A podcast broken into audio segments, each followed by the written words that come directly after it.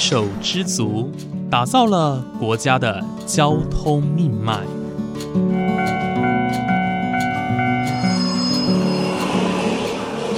翻山越岭，运送着历史的独家记忆。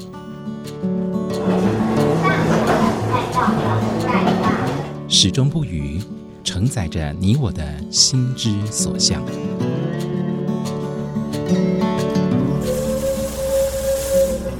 各位旅客您好，欢迎搭乘本班次列车，我是胡浩辰，欢迎来到鬼世界，让我们一起探索铁道文化，感受铁道温度，记录铁道故事。本节目由正声广播公司台中台胡浩辰制作主持，欢迎收听。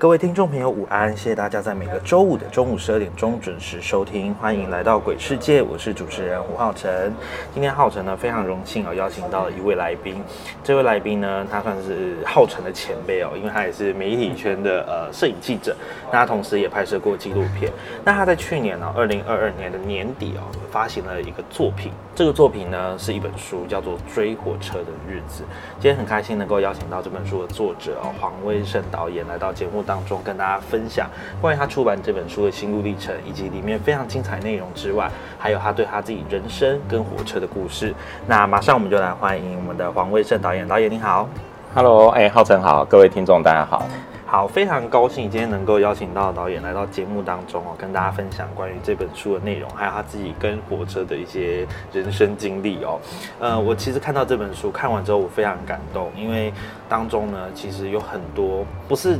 呃，火车的照片而已，它其实是带有人的情感连接的。我相信这也是老师在这本书当中想要传达的部分哦。那刚刚有提到，里面有很多情感的建立跟记忆的连接哦。我们首先先请导演跟大家分享一下啊，你从小到大，呃，对于火车的情感哦，你们是如何链接？你们有发生过什么样特别故事吗？或者说你跟火车有什么样特别的感情在？没有，就是。就是因为我小时候在新竹长大嘛，哈，新竹市哈，那我我们家其实就在那个台铁的新竹货运厂旁边，走路大概五分钟吧，三五分钟。新竹货运厂大概是现在北新竹的位置。对，就北新竹的旁边那个位置哈，那边还现在还有有在做这个货运的工作，是是，你还是去还是可以看到车子在那里调度啊什么的，只是比起以前来是当然量少了非常多啦。那那个地方就你如果去北新竹站，你就发现旁边是有个路桥。啊，那叫东光路桥，可它是刚好是我小时候的时候才新建的。哦，对，那我阿公，反正他们就会想要去，就会去看那个新建的过程嘛，然后就会骑脚踏车载我去，然后我就在旁边看火车。嗯，阿公去看工地，我就在旁边看火车这样子。对啊，其实我觉得也是一个六孙子的行程啊。好，就是。也没什么地方可以去嘛，然后附近就去找一些会动的东西可以看的东西，就带孙子去看这样子。我发现很多的长辈很喜欢带小朋友去那个看火车，因为因为我觉得你会你会被它吸引啊，嗯，因为那个东西那么大，然后动来动去，然后又有各种不同的形式，它不会很很单一，对，所以它有各种各样的车，然后又很大，然后又会发出声音。所以我觉得很容易吸引小孩子的目光啊。没错没错。对，然后再来就是，除了一边是新竹货运站，那新竹货运站往北一点有一条侧线出来是到台北。那其实台北新竹厂铁路进到台北新竹厂之后，又出了台北新竹厂，它往后延伸了，等于它穿越了整个厂区，到了后面有一个新竹的油库，就中油的新竹油库，然后还有一个新竹化工厂。其这个侧线就继续延伸到这两个工厂里面去，所以它会穿越了东市街，就是在新竹市东新竹市东市街。对，现在那边因为已经整个地貌都不一样了哈，整个油库也拆了，新竹化工也拆了，然后呃台肥厂的这个铁路变成现在的公道五，就是你在新竹有一条有一条马路叫公道五，嗯，对，它整个。已经地貌都不一样，但是这个东市街平交道的位置呢，大概就是在以前的那个世博馆的那个位置，所以我们家就是一边去就可以去新竹货运站看到台铁的货车在那里不不停的调度啊，然后在那边工作。那往后走呢，就可以到东市街平交道。其实那个很单纯的工厂侧线，可是他每天到了下午，他其实早上跟下午都很忙。它就是有车子进进出出，然后它一进进出出的时候，就会把整个平交道卡住。那你如果你像我，比如说我爸爸骑摩托车载我，可能从他的朋友家要回来，路过那里，好死不死碰到在那里吊车，真的就是直接熄火了。嗯，因为你大概等要等二十分钟或十五分钟，因为他就他就来来回回来来回回，然后他就他要用到那个平交道，他才有办法完成那个车辆的调度。是所以一卡就会卡很久。对，所以就是从呃小时候其实就是这两个是一个很直接的，就是你可能日常你每天你就会跟火车最直接的接触，就是看到这些火车在那里跑来跑去。但是那时候很小啦，那时候可能幼稚园吧，两三岁一直到国小，都会看到这些火车这样子。我记得我们小时候，我们那就是一个小村庄嘛，哈，还蛮还算蛮传统啊，就是村子里头有个大庙，那庙就是所有人的中心这样子。那小朋友都聚在那边玩啊，小孩子我们就会很皮啦，就跑去新竹货运站，哎，有很多火车停在那边嘛，货车你可以爬上爬下，以前没有人管的。对，你就从这一列爬翻过去到另外一列，你就在整个那个，我觉得那就像我们的游乐场一样啊。对，那小时候我们都戏称说 kiss and all chew 这样子，因为玩完回来手都是脏的。对对，但是就就会呼朋引伴去在火车堆里面爬来爬去。我觉得是一个很特别的经验。现在戒备森严，可能我们连进都进不去哦。不过过去有这一段的回忆，我觉得这是呃算很少人有的经验啦。我我觉得以前以前就是现在当然想起来会觉得蛮危险的如果你用现代的眼光，就是啊，在一个火车实际在运作的火车的货运站里头跑来跑去，其实蛮危险，因为车子一直在调度。对，可是以前小时候就没有想过那么多，然后加上那个时候的，我觉得台铁的员工，其实呃，他们对于我们这群小朋友来讲，他们也有一种就是，好像有人很欣赏他们的工作的感觉。嗯对我觉得，所以哦他们也会。当然也会提醒我们啊，金马被被安诺啊，所以你不要太靠近，不要怎么样、嗯啊。但是等到整个工作停下来的时候，比如说他们休息的时候，他们其实也会愿意跟你讲一下这个在干嘛，这个在干嘛，或者说这个东西要怎么操作，转车器要怎么操作，因为你会好奇嘛，这个东西为什么一般铁轨就会动？对，然后像竹货呃新竹货运站，它有很多转车器是联动的，我觉得这这个跟训练逻辑很有帮助，就是呃当火车要进到这的时候，那边一定要关起来，要不然在某个地方它会撞到。对所以它设计的很多转车器是是联动的，就是一般动的时候是两个转车器同时动的，一边开一边关这样子。嗯对，那小时候我就觉得，哎、它有很多很有趣的事情啊，在那个地方。呃，除了小时候之外啊，据说导演在呃一直人生历程当中离不开火车。呃，再来知道，可能小时候在新竹成长嘛，那家就住在那边。那一直到了高中，导演是考上竹东高中。对对对，那这个地方，它就是内湾线经过的地方，嗯所以导演在过去高中三年，其实也是搭着火车通勤嘛。嗯再来就是到了大学，呃，导演到了东海大学，台中东海大学哦。嗯那东海大学就在龙井乡，当时的龙井乡。那 龙井乡呢，就是离台中的海线非常的接近哦。嗯那老呃导演也是在那个时候很常会到海线去，然后沿着海线这样子去探险，甚至到了当兵，当兵呢就在南澳对。北回线的地方。对，那据说军营也在铁路边。铁路边，每天晚上都会听着火车的声音入眠哦、对对对。对，这其实成长对老师来说，其实这的铁道就是成长中的一部分哦。当然说现在可能我们搭火车的几率可能没那么高了，但是说呃我们在过去的生命中，这个火车其实扮演非常重要的角色。嗯那接下来想请问一下导演刚有提到说你高中三年是在竹东高中读的嘛？嗯那在呃你的书里面哦，有谈到说，其实，在那三年搭火车上下学的光阴，其实是让你非常难忘的。呃，能不能跟我们分享一下，尤其是关于那时候你搭乘的是内湾线嘛？嗯。呃，那时候的内湾线大概是什么样的情况？然后还有说你上下学通勤的时候，呃，有哪一些特别的故事可以跟我们分享一下？刚就聊到说，就是火车这件事情哦、我觉得对我们那个年代啊，就因为我是民国六几年出生的哈、对我们那年代来讲，就是出远门就是搭火车。对，对，火车跟旅行跟出去很远的事情是连接在一起的。可是有一天，当你发现说，哎、你考到竹东了，然后你变成火车不是出远门了，是每天上学要用的东西。对对对，我觉得那个时候的内湾线哦，它非常的淳朴啦，就是说，当然那时候整个呃台铁的西部干线都电气化了嘛，好、所有的火车都是呃。当然也还有普通车啦，但是大部分你搭到莒光号、自强号什么都是冷电气哦，然后电车这样子。那内湾线它就还是一个很淳朴的支线哦，对，然后它平常有可能就是柴客，哦、柴油客车一节或两节，好、那个蓝色的，那大家戏称蓝宝宝的，蓝宝宝对的柴油客车，平常就是这样子在运作，好、然后因为我们是通学用的车哈、因为学生很多嘛，那两节塞不下，所以它就每天早上跟傍晚他会各开了一列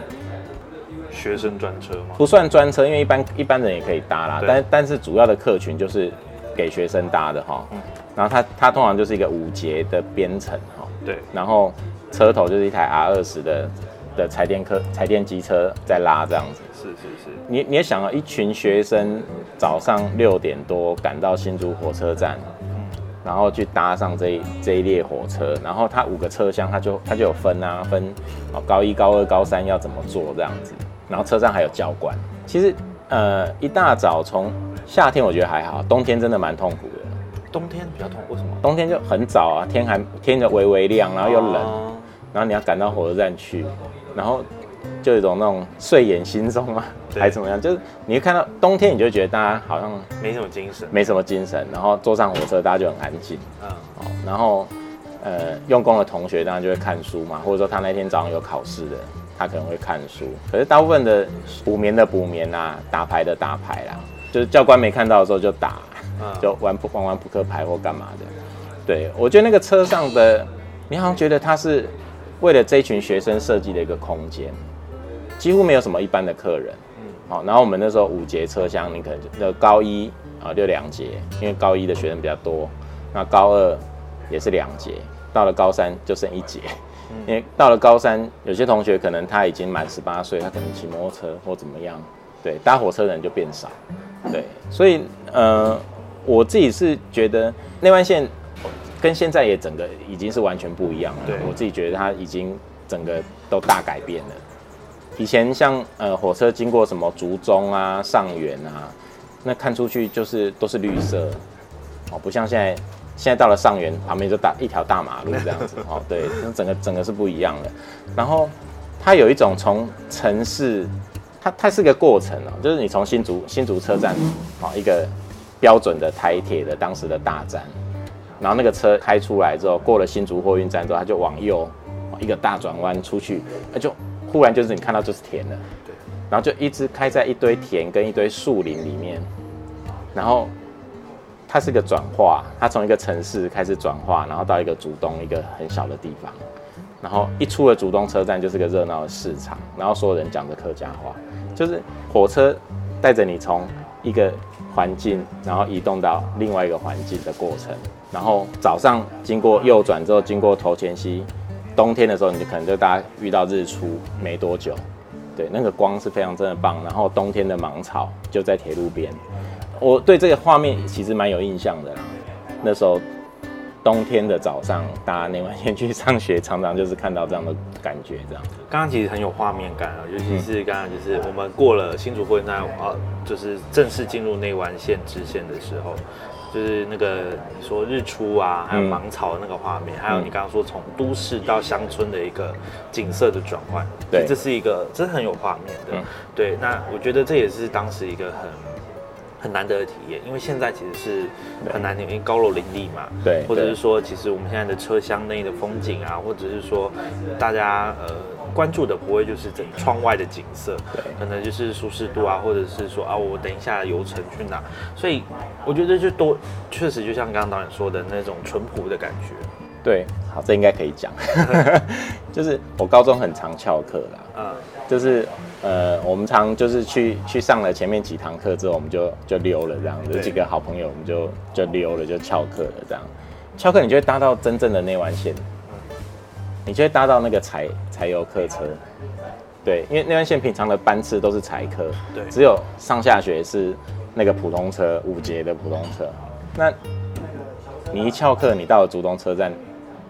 你不管是往内湾去，还是回新竹，还是怎么样，对，对你就会搭到柴客。那我觉得那个搭到那个当时的那个柴油客车的时候，我觉得那个就是那个车厢里面的人跟人的距离非常非常的近哦，不光是乘客跟乘客的距离，是包括乘客跟司机、乘客跟列车长，因为它就一节而已。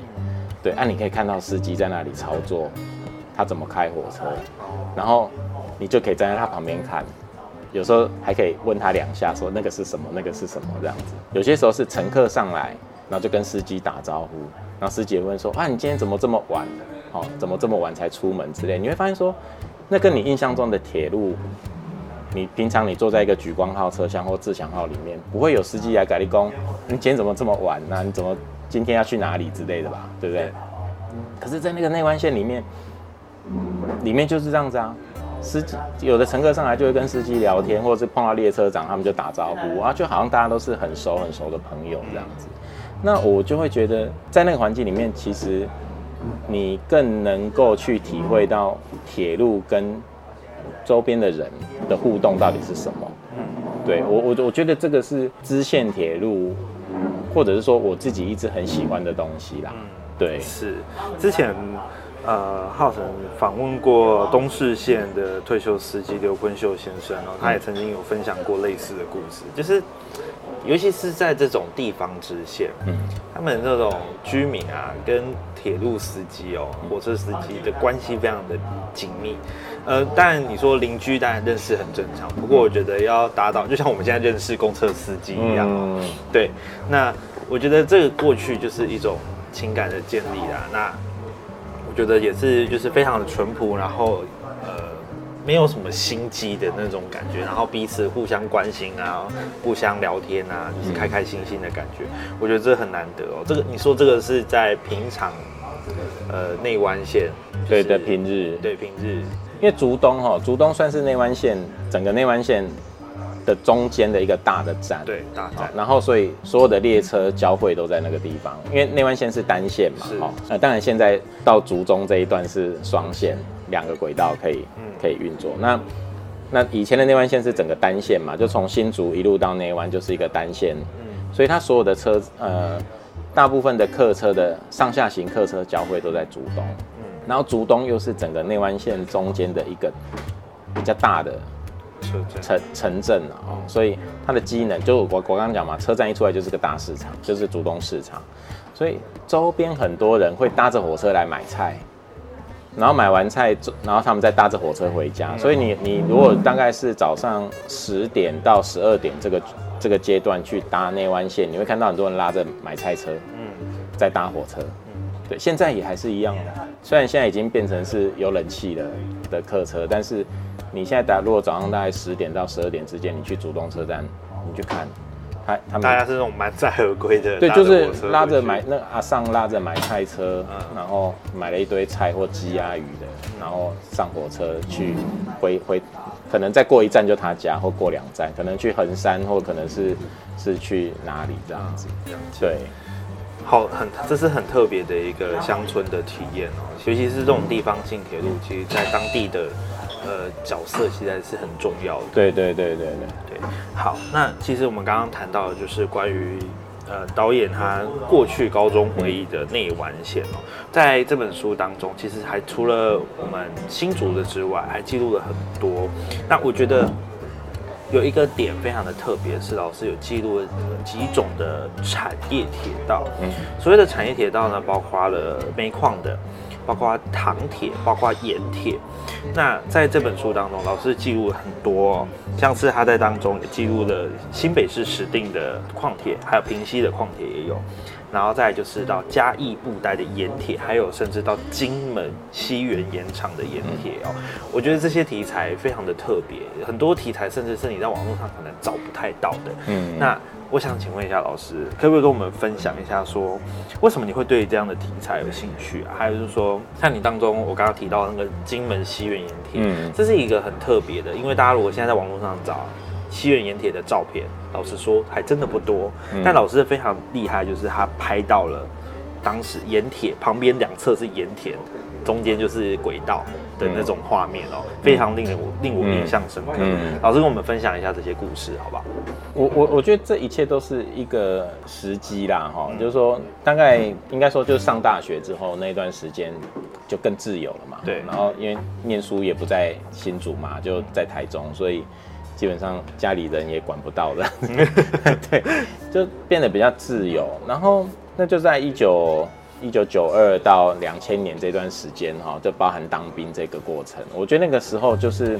呃，台湾解严之后，然后大家开始对台湾有很多想要认识的东西，有很多东西陆陆续续的跑出来了。你过去你不认识的台湾，然后你你认识的台湾其实不大，可是等到你开始可以自由的移动，加上很多限制没有了，好，然后有很多资讯开始可以交流，你就会想要多认识一点台湾到底是什么。那当然自己兴趣是火车嘛，所以你很自然的你就会从火车下手，你会去找说哪里有什么特别的火车，还是说有什么铁路是你还不知道的，除了台铁以外的。呃，那时候有一个组织叫做呃交大铁道研究社，就是交通大学的一个社团。嗯，那但是当时是在台湾算是应该可以说唯一吧，唯一的一个铁道的社团哈。那参加这个社团的人就不局限只有交大了哈，就是很多喜欢铁道的人都都会参加他们的活动或是什么的。那因为这交大在新竹嘛，所以算是有地利之便啊。对哦对。那有一次去就是刚好那时候的呃有一个任恒义学长哈，任恒义先生他拿了一本从国外找到的一本书哈，一个他是一个 small，他的名字很特别，然后一个老外写了一本书叫《遗遗忘的台湾铁道》。那里面一打开啊，那个这是他一九七几年，好，一九七几年来台湾所拍的，里面打开的东西都是你不知道的。它书名叫《台湾的铁道》啊，里面当然除了阿里山啊，有几几页阿里山林铁，你那那那是你知道的，其他大部分东西你都没有看过，嗯。你都想说哇，原来台湾有这些东西，那你当然就会好奇啊，因为他在他在书里面写的非常的清楚，就是说，呃，他去看到了什么，然后这里是怎么运作的，然后这个地方，比如说，呃，包括车资多少钱，他他记录了很多很 local 的小型的，呃，轻便轨道的运运行的状态这样子，那那时候就会觉得，哎，那是不是应该去找一下？既然有一本书告诉你说台湾曾经有这些东西，那那你一定会好奇嘛？就这些东西，第一个还在不在？那它还有没有还有没有在运作？那它现在怎么样了？对，所以那时候有一个很大的开端，就是从受到这个 Small 先生的刺激，我觉得就是忽然让你觉得，嗯，因为我我们过去在看资料，就是说在那个年年代有很多日本的书开始跑出来了，所以你你可以回溯到很早以前。哦，台湾到处都有很多铁路，很多小型的铁路。可是这个 Small 先生的书是一九七几的，离你其实没有很远。一九七几，我一就刚出生嘛，哈，离你没有很远。然后你就发现说，哦，那时候的台湾这么刺激，这样子啊，到处东西都有。所以那时候其实是因为这本书的开端，开始照着书里面的介绍一个一个去找，对，然后才慢慢的踏入这个所谓产业铁道的这个范畴。在今天的节目当中呢，黄卫胜导演哦分享了非常多他跟火车的一些故事，包括小时候他的阿公啊带着他去看火车，甚至他到可以自己行动的时候，我到了新竹货运场，把那边当成他自己的游乐园。那一直到了高中的时候，他也搭着内湾线哦，火车正式成为他们生活的一部分。以及最后呢，我们也有谈到，诶，他跟产业铁道哦的故事也有一些关联。那在下一节节目当中呢，黄文胜导演不仅要分享产业铁道，他如何去记录这些影像、这些故事，那甚至是他到了一些国家哦，去记录了一些不同样貌的铁路以及火车，那些景色更是让他印象深刻。更多精彩内容，请继续锁定下周同一时间的《欢迎来到鬼世界》，我们下周再见喽，拜拜。